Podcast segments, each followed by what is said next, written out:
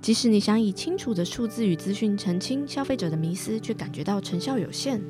当你的顾客心中已有定见，又该如何有技巧的让你的讯息进入到他们的心中呢？欢迎来到 V Lab 行销研究所，我是所长 Vista，我是研究员 Evelyn。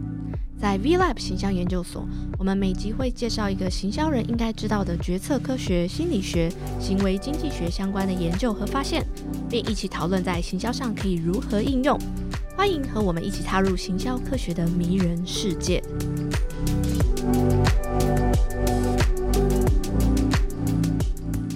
时序来到二零二一年，Evelyn，你有什么改变吗？诶，没有诶，我觉得还是一样胖。但是我们都很希望疫情赶快变好哦，那是绝对的。但我觉得还有很多事情其实都不变呢。像最近我常在这个脸书或 Line 的这个社群媒体上看到一堆假新闻层出不穷，那有时候即使澄清也没用哎，真的是非常困扰。对，特别是家里面长辈真的很爱在群群组传一些有的没的，呃，就算澄清报道出来寄给他们，他们还是很难改变自己的想法。那这好像和我们今天要谈的主题有关。对啊，那我们今天要谈的主题是什么呢？跟假新闻有关吗？就是听起来很厉害的逆火效应 （the backfire effect）。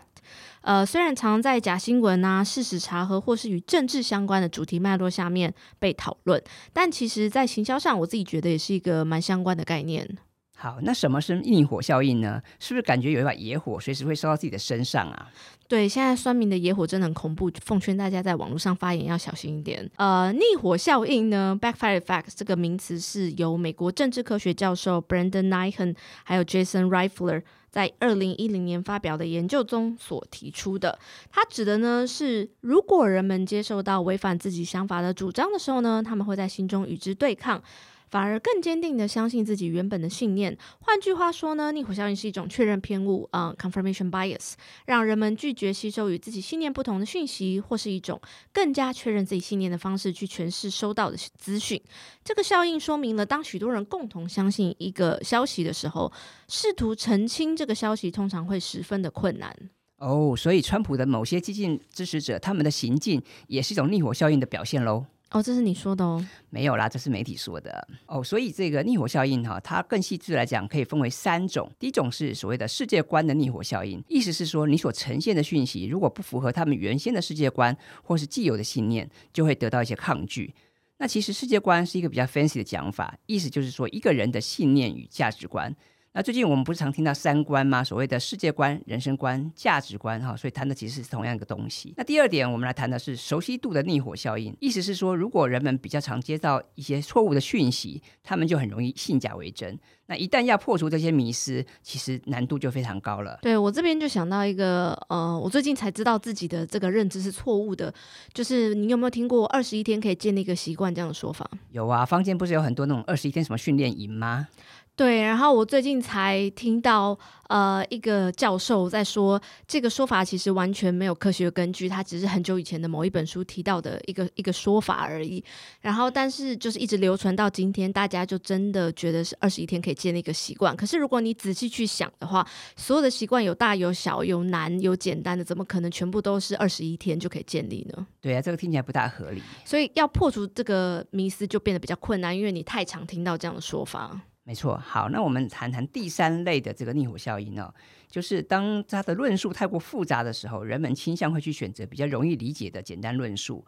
这个是因为我们人类大脑的结构，你没有办法去相信自己难以理解的东西。所以啊，这个逆火效应的名词啊，它的由来是什么呢？那到底做了什么实验呢？Brandon Nyhan 还有 Jason Rifle，就我们刚刚提到那两个教授呢，他们在二零零五年、零六年的时候，针对了两个美国大学生测试了五个事实主张。那其中两个呢，由美国前总统小布希的主张中发现了逆火效应。呃，最有名的就是大家可能都听过，就是小布希那时候辩护说，哦，美国出兵伊拉克的合法性是基于伊拉克有大规模毁灭性武器。但是实验结果就发现呢，呃，给受试者去看说，哦，这个中情局其实其实有证据说根本就。没有发现任何大规模毁灭性的武器。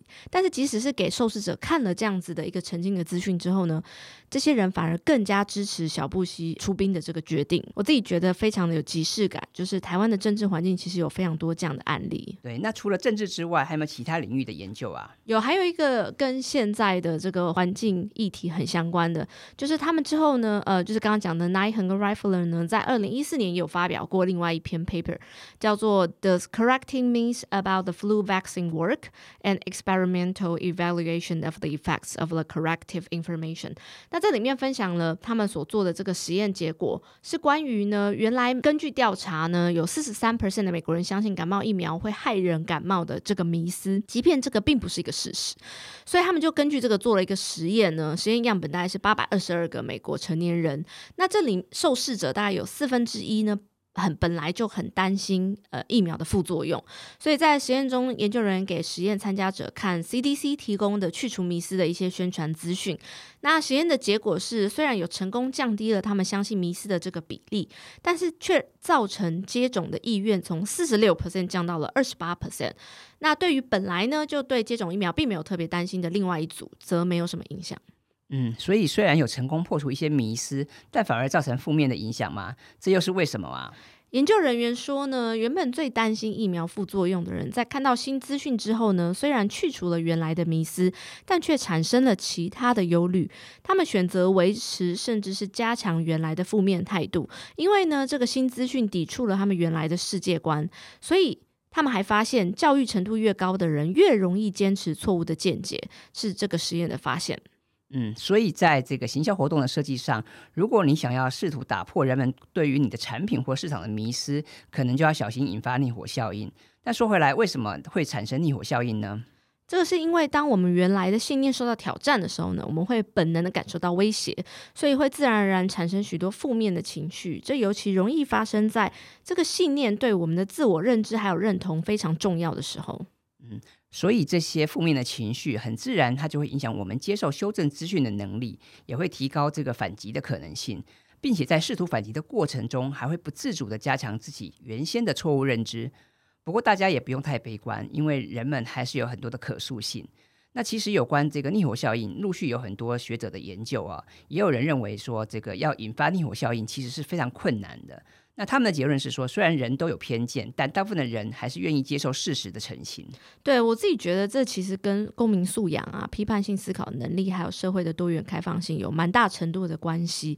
像是之前的同婚议题，还有一些选举上面的操作，其实我觉得在台湾 逆火效应其实还蛮常见的啦。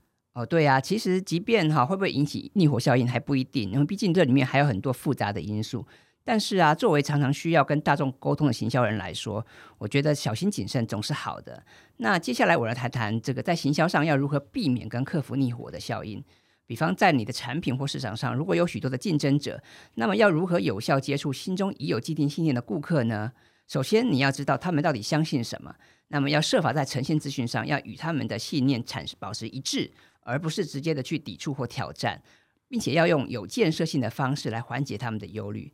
以下是几点建议：第一个建议是要了解全貌，也就是说，要真正的去了解你的顾客中到底他们有什么忧虑，还有哪些东西阻碍他们。他们不买你的产品，或是不相信你的资讯，背后必然有很多的原因。我们必须要去搞清楚，要努力的去辨识，要花一些时间去了解他们的世界观和信念。这其实是非常有价值的。第二个建议是我们要有同理心。也就是所谓的这个换位思考。那换位思考就是，呃，一旦你有了初步的答案，你可以知道说他们的忧虑跟他们的不信任出自哪里。那我们可以针对这些部分来做更好的沟通。那第三个建议是，其实我们不用去说服每个人。虽然我们都很想成交，促进这促成这个订单，但是也不必要这个强迫推销啊。那我们如果尽量用温和或非攻击性的方式来呈现资讯，如果对方还是不接受，那表示我们就是互相不适合。那这个时候其实你可以大方放生哈，不。需要死缠烂打，那以后有机会再说。对，这个年代死缠烂打已经不 work 了哈。